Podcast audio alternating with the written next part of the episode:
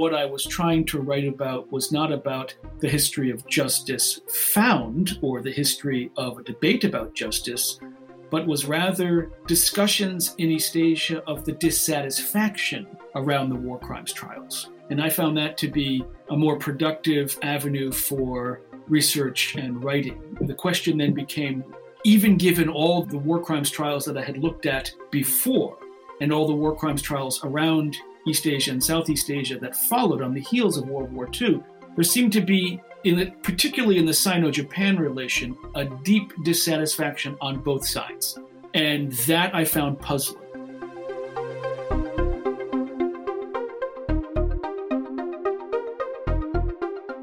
Welcome to SCAS Talks, a podcast by the Swedish Collegium for Advanced Study.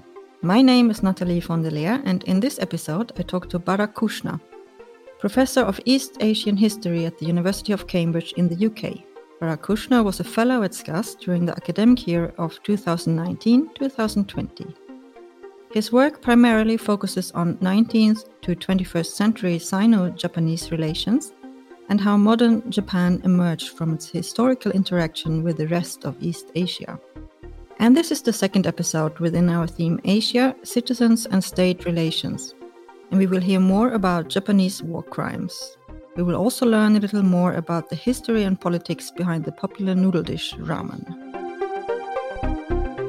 So, welcome to SCAS Talks. Would you like to say a few words about yourself? I think before I say anything, our listening audience is probably wondering how war crimes and ramen are connected. So perhaps we might have to answer that at the very end of this podcast.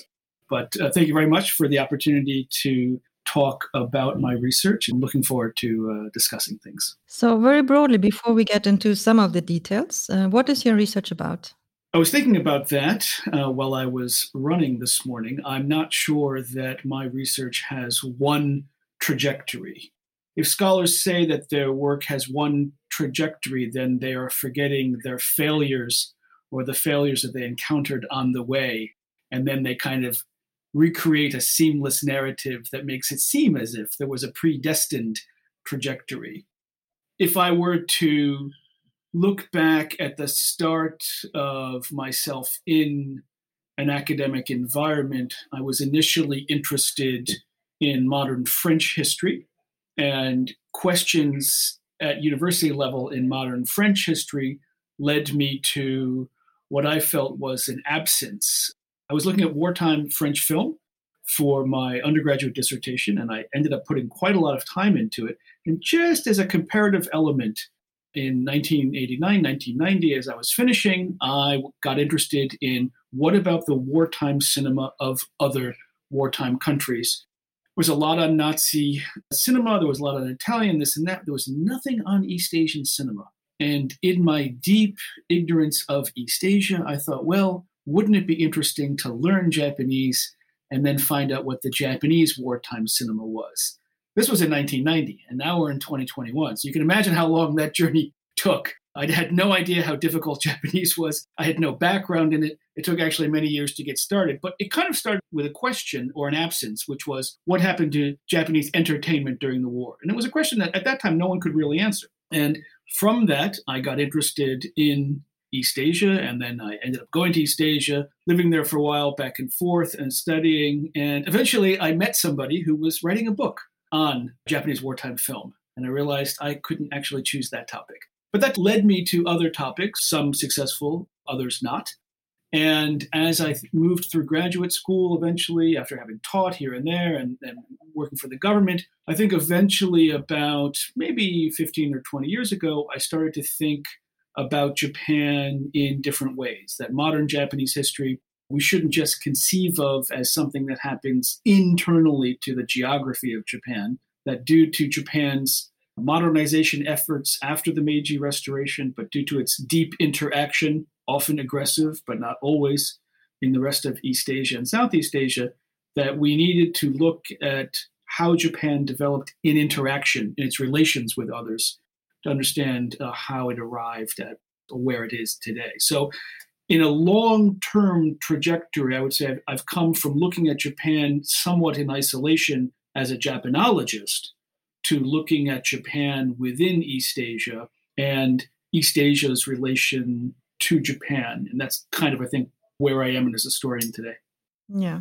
And you already answered a little bit my next question how you got interested in this area. But is there anything to add there? Why do you find these topics so fascinating? You know, I was listening back to uh, Professor Michael Puett's podcast, uh, the first one in the series, and his interest starts with also an absence when he was younger in high school. I'm obviously not nearly as adept in all the languages and history as Professor Puett is, but in some ways, I would think uh, for me, it began maybe when I was 10, when my family took a sabbatical to Israel, and I was forced in the fifth grade to go to a school where I didn't speak the language at all. And by the end of one year, I remember very clearly on the last day of school, I understood absolutely everything. And then we, we went home back to America the next day. And I was despondent, having spent so long and so much effort making friends and figuring out the language, but also learning how to think in another language. We tend to grow up very monolingual lately in the last few decades in America, and learning how to think in another language, being exposed to very different cultures that held different values was challenging, but also really exciting. And as I moved through high school and then into university, I'm not sure that that absence or that need to learn about the rest of the world that I wasn't being exposed to was always fulfilled. And after I graduated university and taught high school for a few years, you could get a job teaching English in East Asia. And that was a real important portal for many of us to get out to East Asia. It's far, plane tickets were expensive. There was no internet. You couldn't just write to people necessarily and have them get back to you. And for many of us, that was a way to get out to East Asia for the first time and kind of explore and see the world we didn't know anything about. And that was tough. It's not easy, particularly in the early 1990s, with very limited Japanese that I had from a summer course.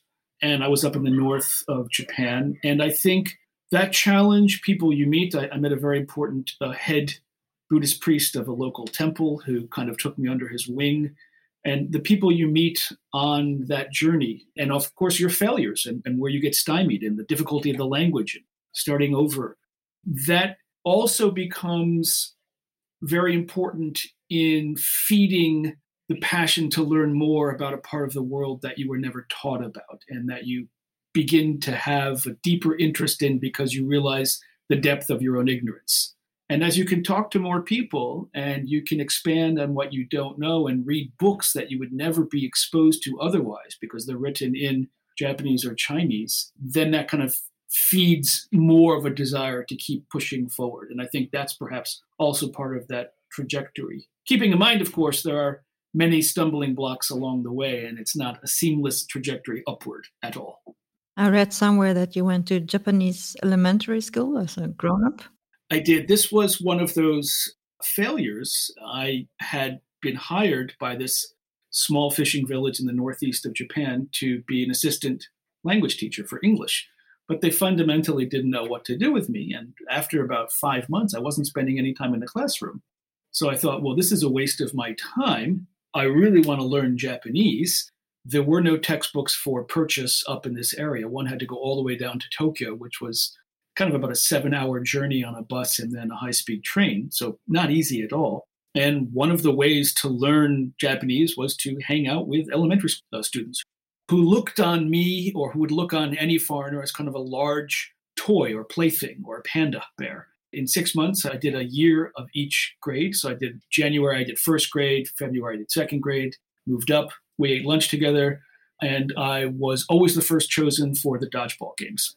So I like to think my career in, in uh, Japanese and East Asian history was launched due to my ability. Well, of course, I was 25 years old and I was playing with eight year olds. So it stands to reason I was good. But uh, it's nice to be chosen first, even for, uh, for kids' games.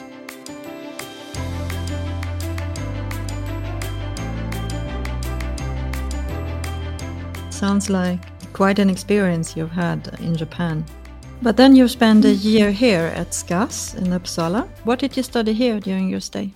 While at SCAS, the goal was to read deeply and widely in secondary and primary literature what I hadn't had time to acquire while teaching full time. So the goal at SCAS is you are free from all obligations with the exception of the fantastic lunches. You need to run and go to the gym, otherwise, you will expand in size as well at, SCAS. Although somehow miraculously the staff doesn't expand in size, but I think the rest of us, in terms of academics, um, do.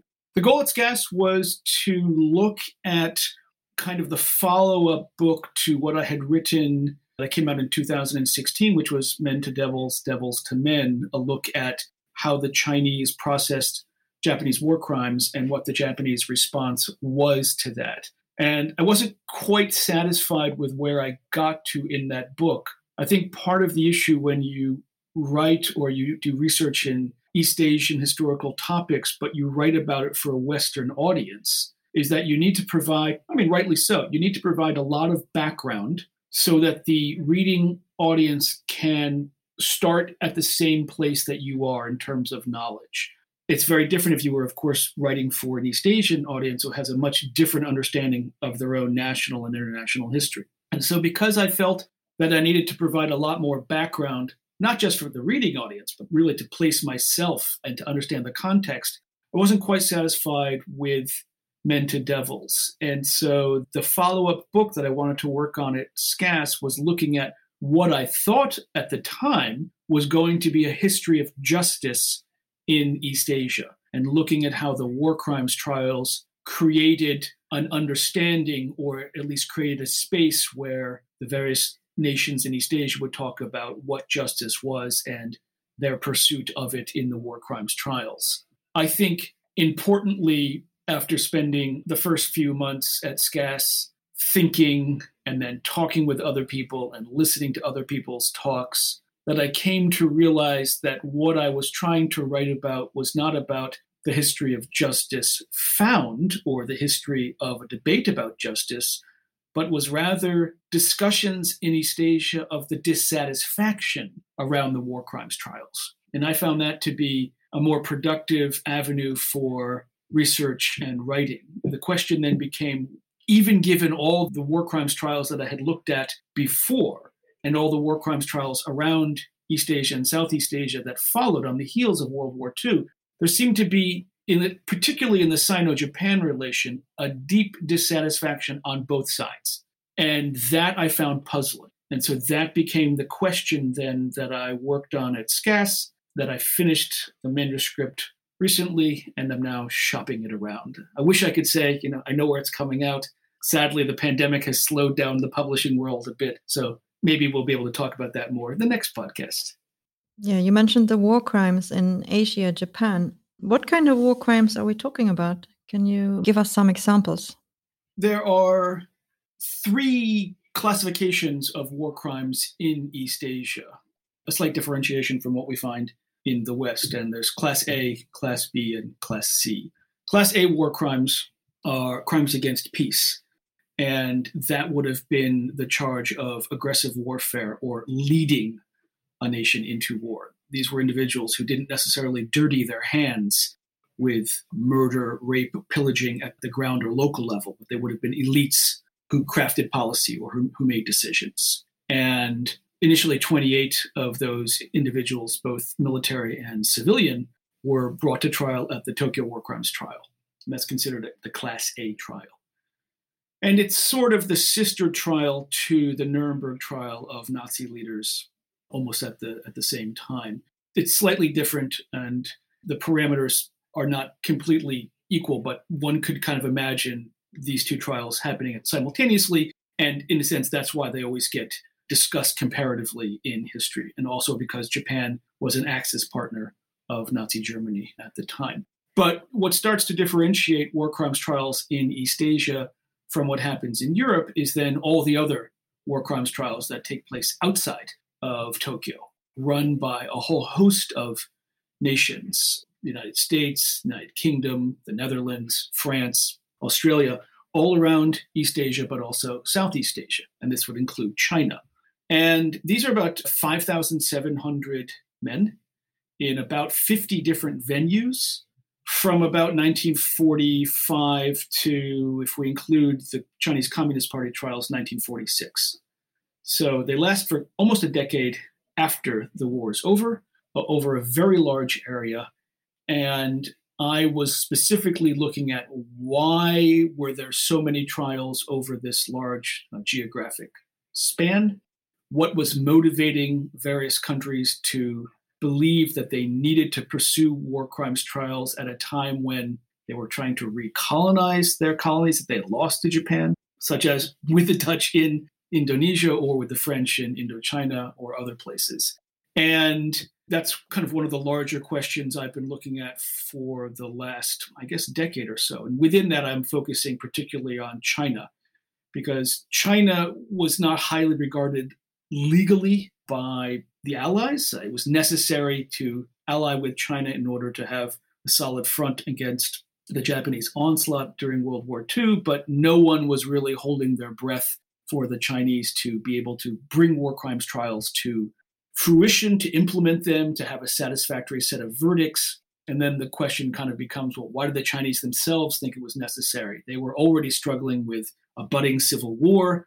Extraterritoriality had really only just been kind of dissolved in 1943. And you start to realize that there's a lot more to war crimes trials than merely the pursuit of justice, that there's a whole political and international public opinion set of drivers and forces below the surface that are pushing countries both in competition with each other to kind of get the highest ranking Japanese individual they can to be placed in a war crimes trial in their country so they can show to their domestic audience look, we are bringing truth to power, we are bringing justice, we are implementing justice against uh, a Japanese atrocity. And there's all sorts of trading going on behind the scenes. So that's kind of what I was looking at over the last few years. Yes. And what have you found?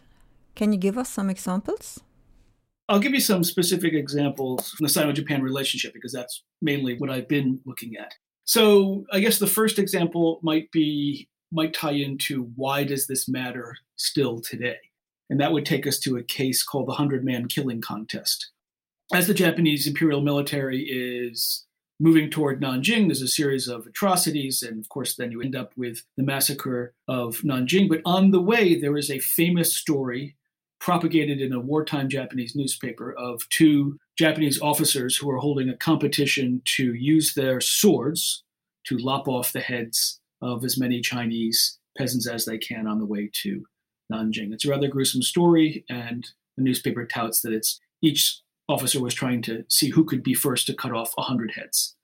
Now, of course, this was widely propagated at the time in the Japanese newspaper, and it becomes a trial in post war China, a trial run by the KMT, because the KMT runs its own trials of Japanese atrocities from 1946 to 1949. And then a number of years later, the Chinese Communist Party runs its own trials of separate individuals in 1956. So we already can sense that there's a competition going on between both ruling Chinese parties to demonstrate either who's more benevolent, who can implement justice better, or who can bring justice to the Chinese people for Japanese atrocities.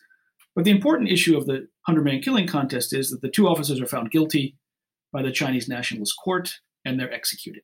In all probability, this event of two Japanese officers trying to have a competition with their swords to cut off Chinese heads probably didn't happen in the way it was described in the Japanese newspaper. Japanese newspapers were propagandistic. They wanted to portray a certain angle of the Japanese imperial army. Does this mean, or am I then in, therefore in denial of the atrocities of the Japanese imperial military? No. There's no doubt that there were atrocities, and these two individuals in question probably also committed atrocities. They just probably didn't do it in the way that the newspaper said, and it might not have been the same number of individuals for which they were found guilty and then executed. But the problem then becomes years later as this trial is sanctified legally in a Chinese court, and because the Chinese are allies at the time of the West, this gets remembered and this is then recalled and it's placed in Chinese textbooks, that it becomes, in a sense, the archetypal, legally sanctified verdict about Japanese wartime history that is then used and replayed in contemporary Chinese politics. To the great regret of the Japanese conservatives or the Japanese right wing, who push against this verdict and say, How is this possible? This was impossible. This sort of thing didn't happen. Now, of course, the Japanese right wing and the conservatives are blanketly denying that this episode ever took place. They're not really considering that maybe it took place in a different sort of venue or with a smaller number of people. They just blankly want to refuse it completely. But when you have a trial like that, that has obvious legal holes in it at the time in 1946 when it occurs, then how does that have an impact later on on historical memory and the sanctification of a particular historical episode in a legal verdict that then gets recalled either as negative propaganda in the Japanese case or as positive state propaganda in the Chinese case. So that's one kind of issue that I've been looking at, and one area I think where we can understand why these war crimes trials retain a certain value in today's international relations paradigm because they have a political influence depending on how they're used by both sides. I think another episode I found very intriguing was the horse trading, literally behind the scenes, between various governments for gaining access to individuals they considered to be of the highest value as war criminals so that they could put that person on trial. So, one, for example, would be Matsui Iwane, who is the general at the time, the uh, Japanese military general in the Nanjing theater of war, who is put on trial as an A class war criminal by the Americans. And the Chinese, Ministry of Foreign Affairs of the Chinese nationalist government, is constantly writing to the Americans saying, Give him to us. He should be put on trial by the Chinese because the Nanjing massacre was the site of a Chinese atrocity. So they're not incorrect. But Matsui had already really kind of retired from the military and was in Japan at the time of the end of the war, right? The Nanjing massacre happens at the end of 1937 fundamentally, and the war ends in 1945. Matsui is older, and he's in American custody. And the Americans want him at the Tokyo trial because it puts the Tokyo trial, therefore, in a very different light because it's the leadership they're putting on trial. And so they consistently say, no, Matsui, he has uh, dysentery, he's not feeling well, we couldn't possibly ship him to China. And you can read kind of the traffic, the diplomatic and military traffic back and forth. One of the reasons that the Chinese end up with Tani Hisao as one of the high ranking Japanese officers to be pretty much kind of arrested in Japan and then extradited to China is because the Americans don't want him.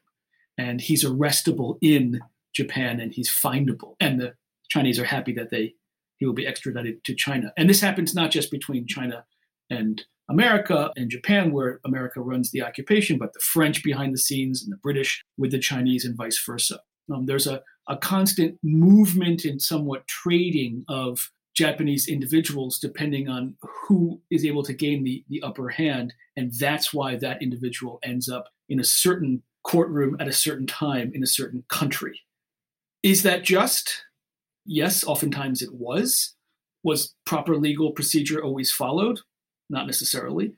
And I think that's one of the issues in looking at war crimes trials, particularly in East Asia, that we have to struggle with. We're just talking about this in class the other day that as human beings, we're able to have two opposing thoughts at the same time. And I think the two opposing thoughts we're able to have are on one hand, these war crimes trials in East Asia were an attempt, a very novel and new attempt by governments to stem the recurrence of violence following the end of the war.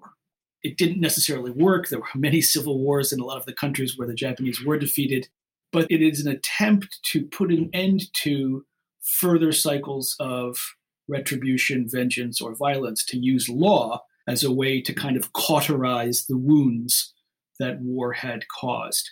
And I think that's a very laudable goal, and we need to think about that and uphold that goal. At the same time, we have to be careful not to glorify the trials too much, sanctify everything they did in a way that does not allow us to investigate the absence of justice, the warts, the problems below the surface. And I think perhaps in some ways that's maybe what I'm looking at now. How do we take that balance?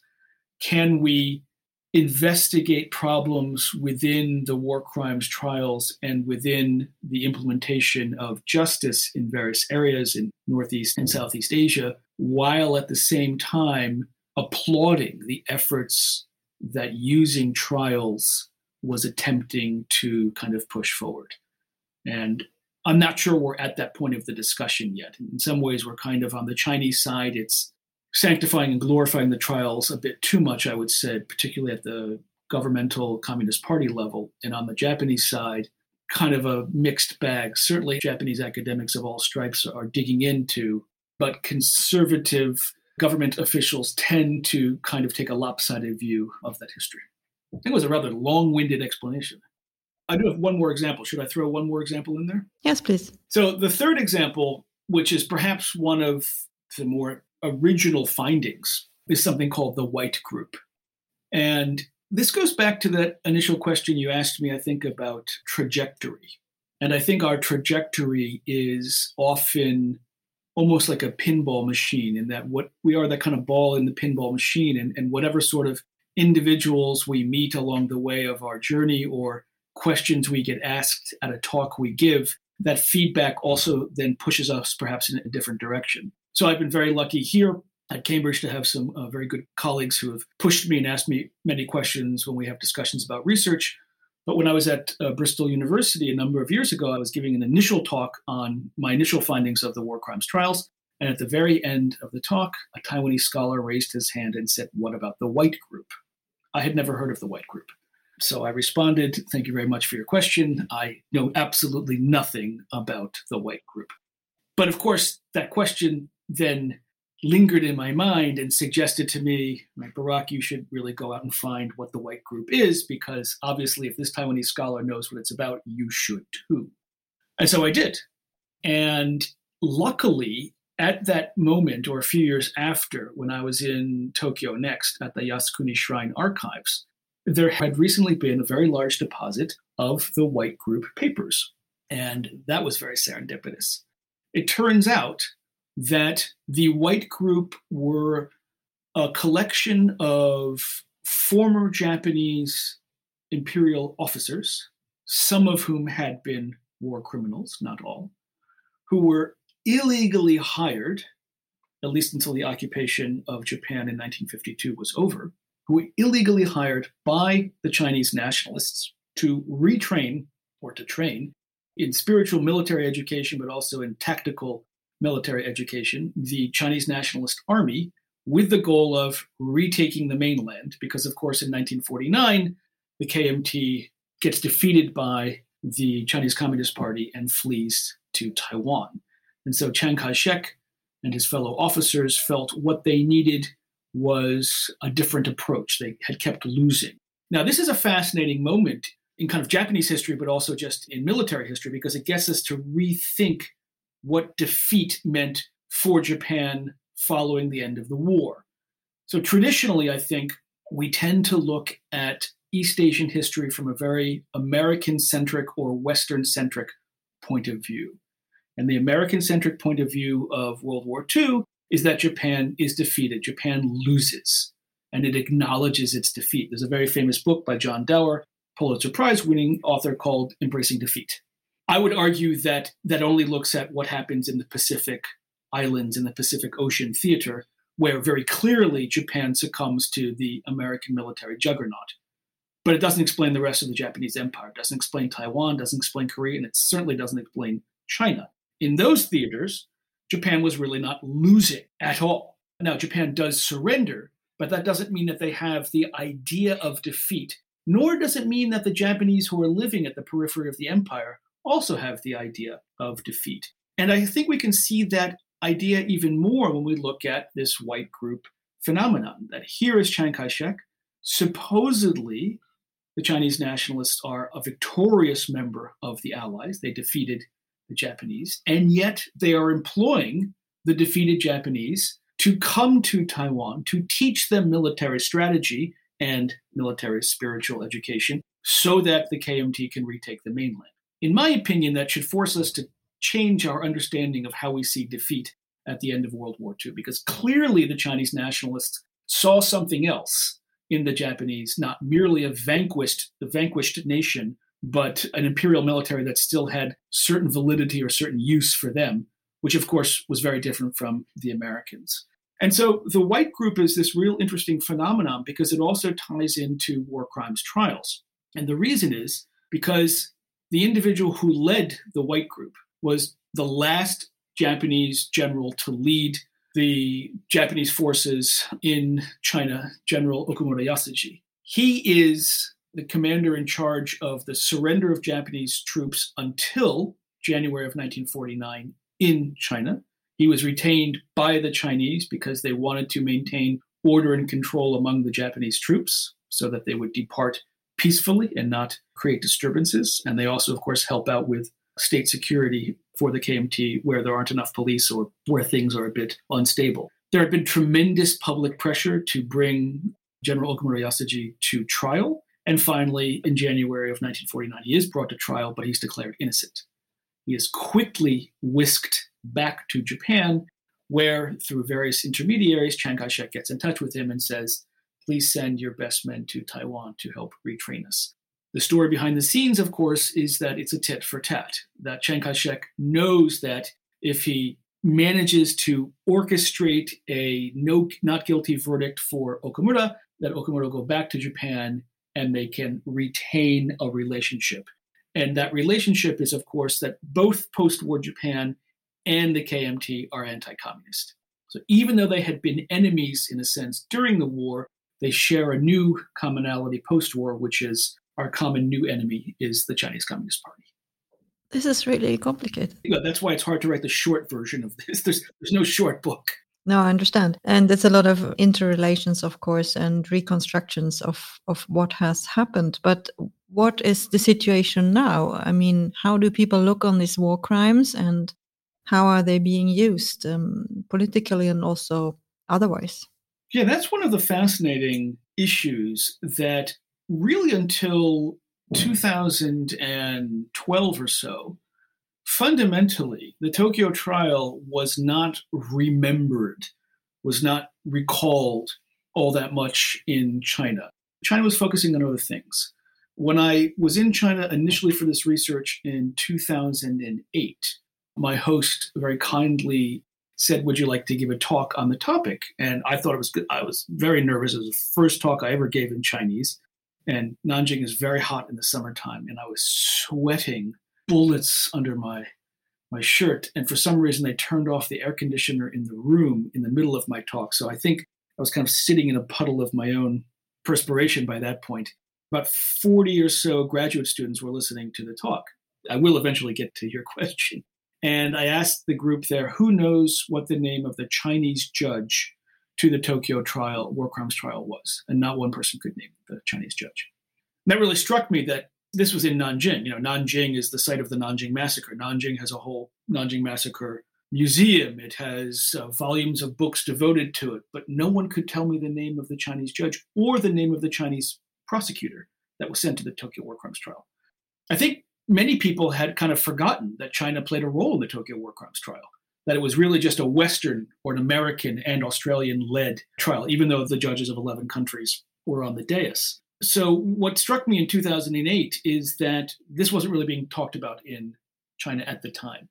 Now, more than a decade later, I mean, there's statues to Judge Mei Ruao, there are statues to Xiang Zhejun, who is the prosecutor. There are movies, there was TV shows, there's all sorts of media. There's books galore. There's a new center for the study of the Tokyo trial at Shanghai Jiao Tong University. So there's been a real explosion of interest in the topic. And part of the reason for this, I think, is that this goes back to our, discussion point at the beginning this kind of sanctification in some ways, that the CCP in general, but in some ways, Chinese society is now seeing an emergence of knowing about the Tokyo war crimes trial as a way to push Japan to, or Japanese public to think more about what happened during the war that here is the Tokyo trial, here are all these other trials in China about which now books are being written and, and coming out, that the Japanese need to recall this.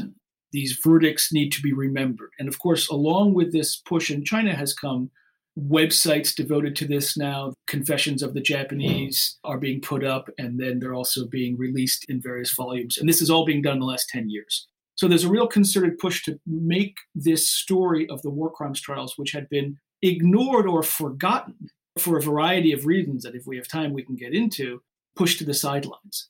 Now, the opposite, in a sense, is kind of happening in Japan, that Japan was knee deep in the Tokyo war crimes trials and other war crimes trials for quite a long time. By the time we get to the 1990s and the 21st century in Japan, the public opinion is that they've been talked about. There's a knowledge that they existed, and it's not new. The Japanese have obviously found other topics to talk about. And so there is a, a real discord between the rise or the rebirth of this as an important historical topic that should be re remembered or recalled in China, and somewhat perhaps of a fatigue on the Japanese side. Not a fatigue because people don't want to talk about it, there's still scholars working on it, but a fatigue in the sense that we've seen this before. This is not necessarily new, and we know this. And that is also part of the problem, in that this mismatch of the memory of the trials, the force of the resurgence in China, and in some ways the pushback because it's already been digested in Japan, I think, is one issue. The other issue that this ties into is, of course, this is being remembered in China in a particular way. And it's not always incorrect. I did a, a TV documentary in China that came out last year and, and won an award, and I think we did a, a decent job. You have to be careful with Chinese media, it is censored. Can't necessarily do everything you want, but we had some very interesting discussions. It was a really good team from Shanghai Media Group that worked on it. One of the issues that sort of comes up in how this these trials are have become in a sense weaponized or like a pendulum bounce back and forth as a form of historical memory with which to kind of batter the opponent or let us say antagonize the opponent is that the trials have become remembered a certain way in China to the exclusion of other history. So, what we see now on some sides in Japan is a push toward the idea that if the Chinese are going to constantly harp on the Tokyo War Crimes trials or the other trials, then the Japanese are going to say, well, what about China that doesn't remember its own history? And of course, its own history would be the Cultural Revolution, which of course was remembered, but now it's being sort of pushed against. But more importantly, Tiananmen Square. One Chinese scholar has called China the Republic of Amnesia. Some conservative Japanese scholars are saying, well, if China can't be true to its own history and therefore acknowledge the warts and whatnot below the scenes, then how could China complain about Japan? And that's in some ways, I think, a standoff of where we are. I'm not sure that's a productive line of reasoning it's very similar to the Japanese war crimes defense, which was well, if the Americans don't bring to trial the pilots that dropped the atomic bombs for war crimes, why should we be pursued for war crimes? It's an absurd defense because when you're charged with murder as an individual, your defense cannot be, well, there are other people in society murdering, therefore I cannot be charged. But it's a satisfying defense for some, at least in the prima facie case. But I, I think that's sort of a problem where we are now politically with war crimes trials that demonstrate the imbalance of how they're viewed unfairly in a sense. And there's this idea in Japan of masochistic history now that the verdict of the Tokyo war crimes trial and the other war crimes trials paint a negative picture of Japan historically. And because that negative picture of Japan historically gets recalled, retrenched, and remembered so often in the rest of East Asia that many conservative Japanese feel it's creating a negative self image of Japanese history within Japan in younger generations, and they want to push against that. And in a sense, that's how we can also see the push against the usage of the history of war crimes trials, or why entrenching an historical episode in a legal verdict can also lead to feelings of injustice and not necessarily always lead to feelings or a movement toward reconciliation. Is that also the reason or one of the reasons why people forget about these things, why it's a forgotten topic, or are there other ingredients to that? Because to me, it sounds so fascinating that you can just forget about the war crimes. But then I'm from Germany, so. Yes. I mean, I think it's important to remember that Japan and Germany were very different. I think we do a disservice when we immediately correlate Japan and Germany. Yes, they were Axis partners, but Japan was never genocidal. Japan does not have a Nazi policy at all. It is aggressive. Massive number of atrocities are committed, particularly against Chinese and overseas Chinese. There is forced labor there is the comfort women problem. There, there are massive difficulties and atrocities and war crimes committed within the Japanese Empire. But at the base level, it was never the Nazi program. In some ways, I think it's perhaps more akin to the amnesia we see in France. If we think of France's relation with Indochina, that became almost a, a nine year civil war after the Japanese left. The French are trying to recolonize Indochina, even though they've lost it. Or Algeria, right, where General Charles de Gaulle had to declare that no French soldiers could be pursued for war crimes. And really, until recently, Algeria, the War of Independence, as it's termed on the Algerian side, or the incident, the Algerian incident, as it's termed, was termed on the French side, was never seen as a war, right? It was an incident. And that's very similar to how the Japanese declared their incidents all the way from the early 1930s until finally they declared war against the West and in China in 1941. I think Germany is always the outlier and should be seen as the outlier. And once German history is seen more as the outlier and we we reconcile imperial history of let's say the Dutch, the British, the French with Japan and the commonality of the difficulty of remembering how empire was implemented among those countries. I think we see a lot more common denominators where there's much more fruitful pathways for investigation than with Germany. But the issue of forgetting is important on the Chinese side. And this is, I think, where my research begins to diverge greatly from Chinese mainland research about the war crimes trials because I'm interested in, in that amnesia when that begins. And a lot of it begins with the various purges that the CCP kicks up in the early 1950s against those who had been seen as collaborators or those who had been seen as Chinese nationalists. And of course, that would be a tremendous amount of the legal staff who would pursue justice against the Japanese. So many of them are purged. We also see, fascinatingly, a purge after the 1956 trial. So after the communist trials in 1956, there's another purge of a lot of the Chinese judges the communist judges who ran the trials of the Japanese who were brought to trial by the communists. So there's layers of purges of legal staff who had attempted or tried to follow the law at the time within China, and their stories get kind of pushed under the carpet because it becomes difficult to talk about justice pursued against the Japanese when you've then purged and kind of pushed the story of those who pursued that justice out of the mainstream narrative. They start to come back in the 1980s when the Chinese government then begins to try to rehabilitate all of these individuals that had been purged or who had been removed from the party. But that's a fairly long process. And then it becomes a difficult story. What I think also is very interesting if we look at the history, and I've been working on this a bit more now, is that it's not always the pursuit of justice against the Japanese that is the most important element of the story.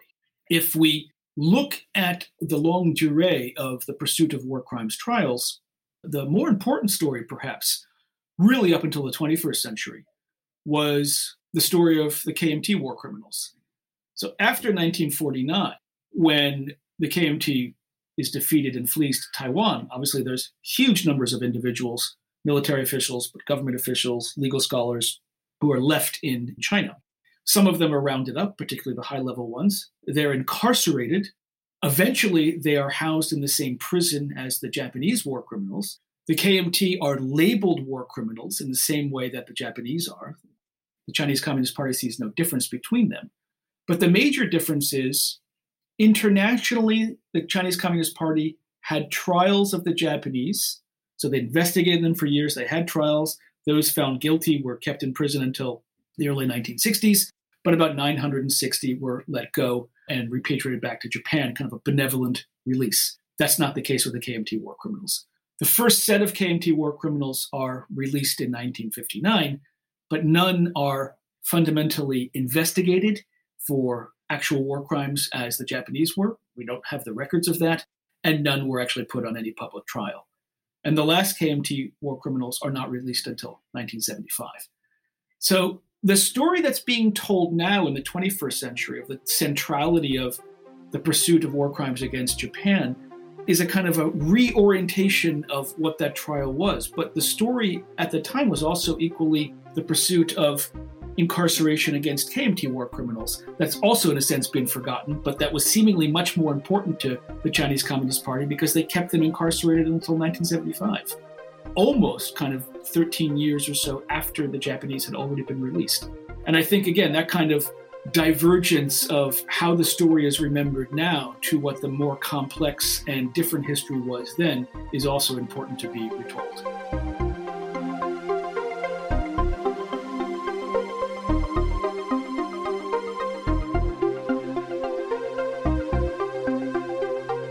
So you have also written a book about uh, ramen, Slurp.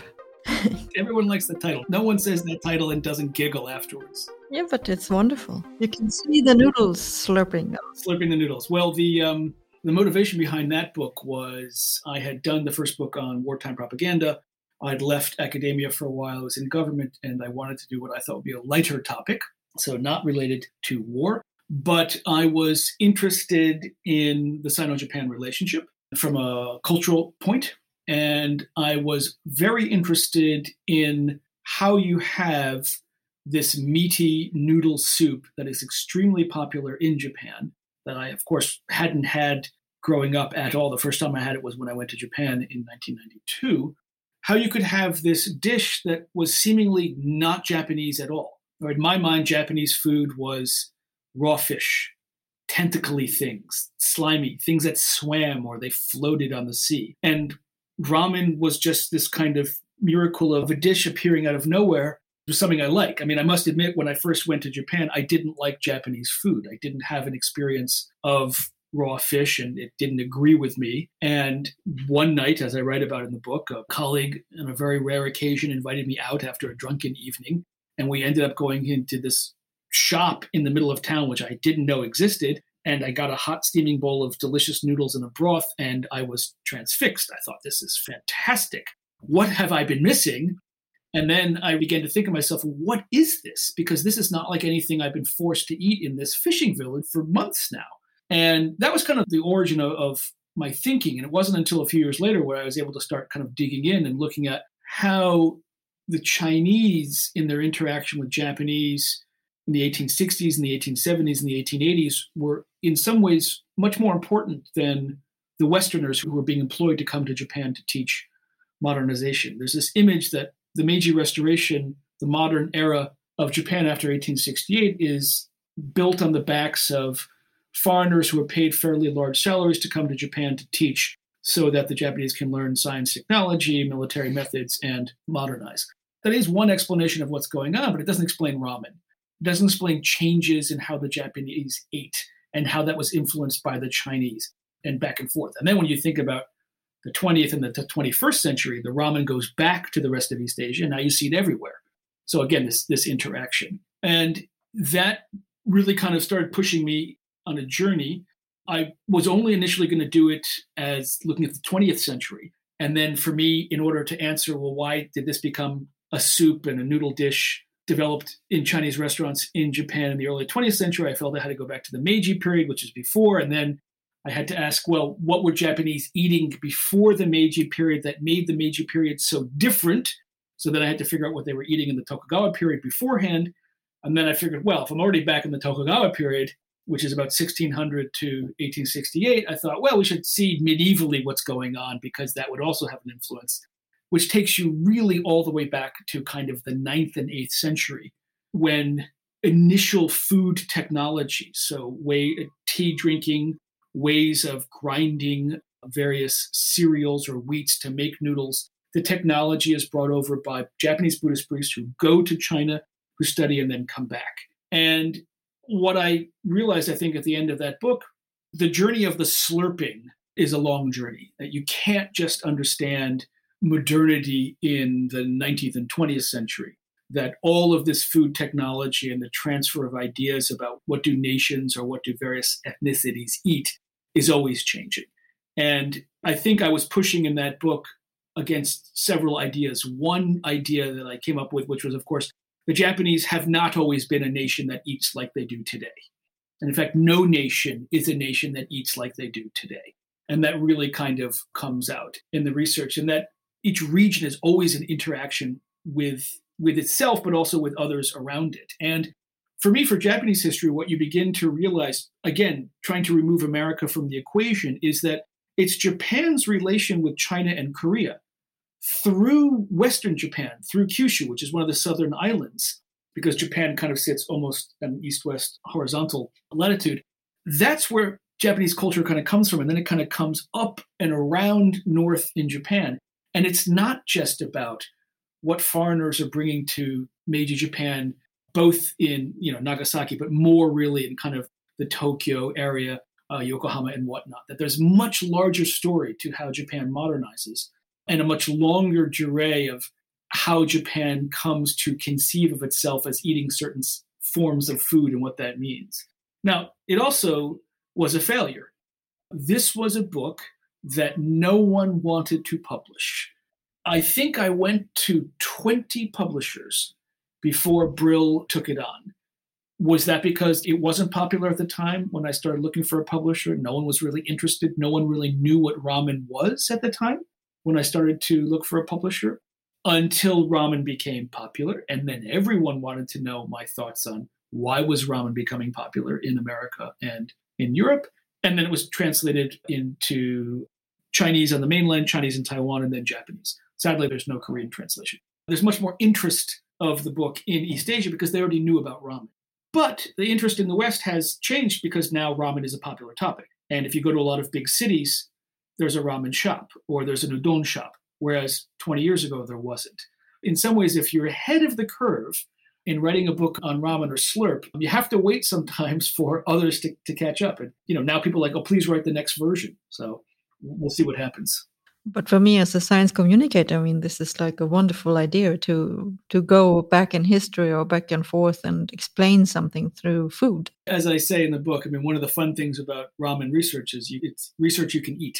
I mean, it was fun to do, but it, it wasn't taken seriously when I first did it. Food history was just kind of starting out. There were there's some well-known uh, several historians of Chinese and Japanese food history, but ramen, I think, because it was a popular culture topic people felt it should be written in a certain way. And that might have been one of the issues with the book. I didn't want to make it all funny. I mean, it does have funny parts because it ties in with a lot of popular culture, but it's a serious look at food history. And I think that was part of the, the issue with publishers is because it was seen only as a modern topic, they couldn't understand why I was going so far back in time. No, no, you should just start in the 19th century or just start in 1940. And I didn't want to do that. And luckily, you eventually can find a publisher that will help you with your own vision of what it should be.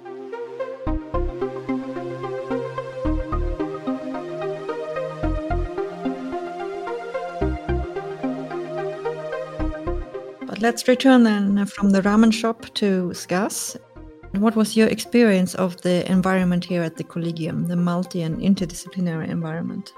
It's rather extraordinary. I mean, you don't often get a chance as a mid career scholar to suddenly have your entire day free, with the exception of the fantastic lunch, to pause in your own office and think and write and then interact with others. And then in, in the afternoon, here and there, also listen to lectures on topics you normally have no connection with and wouldn't necessarily think of going to. And that can offer a lot of stimulus, I think, particularly if you're an Asianist. Historically, there haven't been many at SCAS. Obviously, Professor Puett is well connected there, but I think I might have been one of the other few ones uh, to come in for the year. And so it puts us in contact with a range of highly intellectual, talented people who are deep in their field. And you engage with them, you listen, you talk. And if you're the kind of scholar that thrives on that sort of dialogue and can learn from that, and this includes scientists and climatologists, historical climatologists, several who were there when I was, then that's rather extraordinary. And it's a real rare opportunity in life to be challenged by what they're saying, to listen to it, to have it open up new ideas and fields, or learn about books or places in the world you would have never realized existed. That's a lot of fun. It's one thing to kind of troll YouTube, of course, and find things and listen to it. It's another thing to be there live in person, hearing the talk, asking questions, chatting about it, and then seeing that person the next day and kind of continuing the conversation. It's a wonderful environment because of the staff, because of the principal who leads it, the setting, and that makes it all the more important and it's a gift. If you're lucky enough to be chosen by the committee to be able to go to SCAS, and, and unfortunately, my SCAS time was cut short because of the pandemic. So a lot of us ended up repatriating to different countries where we have partners or whatnot. Otherwise, we would just be alone completely for six months at SCAS. But in the six months before the pandemic, you realize what a treasure it is as an institution in Uppsala, but also as a place where highly intellectuals can gather and exchange ideas without fear that it's popular or not popular. And I don't think that that many places exist kind of outside of the popularity zone. I mean, people were doing everything specialists in Soviet literature, a brain scientist who's looking at placebos, environmental historians, medieval Germany. I mean, you don't get 18 to 25 people of that kind of disparate academic connections, including scientists and humanities people, together to discuss that often in life. So um, yeah, it's one of those places you always, you know, you always wonder, will I ever be able to go back, or should it just be the one-off? And everyone should potentially have the opportunity, and you should not try to seize the opportunity from somebody else who hasn't yet got the chance. But I have recommended it to to all my colleagues in all fields. You have to know what you want to get done when you go. You have to really go for writing and thinking. And if it's used for that, then I think it's a wonderful opportunity. Did your project evolve in any way while you were here? Was it influenced by talking to people here or by impressions you got? Challenging myself as I wrote over time, thinking and being dissatisfied with what I was producing in terms of that I was going to do the construction of justice really led to the other idea of what I was looking at was the question of why are these two countries, Japan and China, so enmeshed in feeling dissatisfied with the War Crimes Tribunal. So, this creation of the idea of injustice. If I hadn't spent morning and then evenings toiling and thinking about it and spreading, I have pictures that I shared at one point with my SCAS uh, colleagues. I spread my outline on the floor and I have kind of chapters in piles and whatnot. And I think if I, I hadn't had the wonderful villa apartment where I could liberally spread my chapters on the floor and visualize what I was trying to say and why it wasn't working and kind of attack that day after day, I wouldn't have arrived uh, where I am. It really gives you the time and space, the, the physical time and space, but also the mental time and space. Once you have it, you realize you need it. But when you're teaching and you have administration and all sorts of other tasks, it's sometimes hard to to get that as well. So that's also one of the other kind of treasurable moments, I think.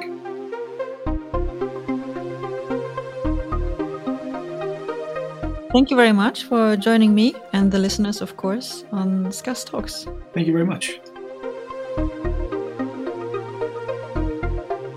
And thank you for listening to SCAS Talks, a podcast by the Swedish Collegium for Advanced Study. You've heard Barak Kushner, Professor of East Asian History at the University of Cambridge and Fellow at SCAS during 2019 2020, talk about his research on Japanese war crimes. He also gave us a taste of his research on the history of the popular noodle dish ramen. This was the second episode in our theme Asia Citizen and State Relations. In the previous episode within this theme, we have heard the thoughts of Michael Puett, professor of Chinese history and anthropology at Harvard University, on how to rethink the world considering Chinese history. This was episode number 24. As you have heard from Barak Kushner in this episode, the multi and interdisciplinary research environment at SCAS features the research of fellows from many different disciplines. This is also reflected in this podcast. Our topics so far have been the coronavirus pandemic, the study of languages, diversity, global governance, the brain, Africa, life in outer space, life sciences, infrastructures, and Asia, citizen and state relations.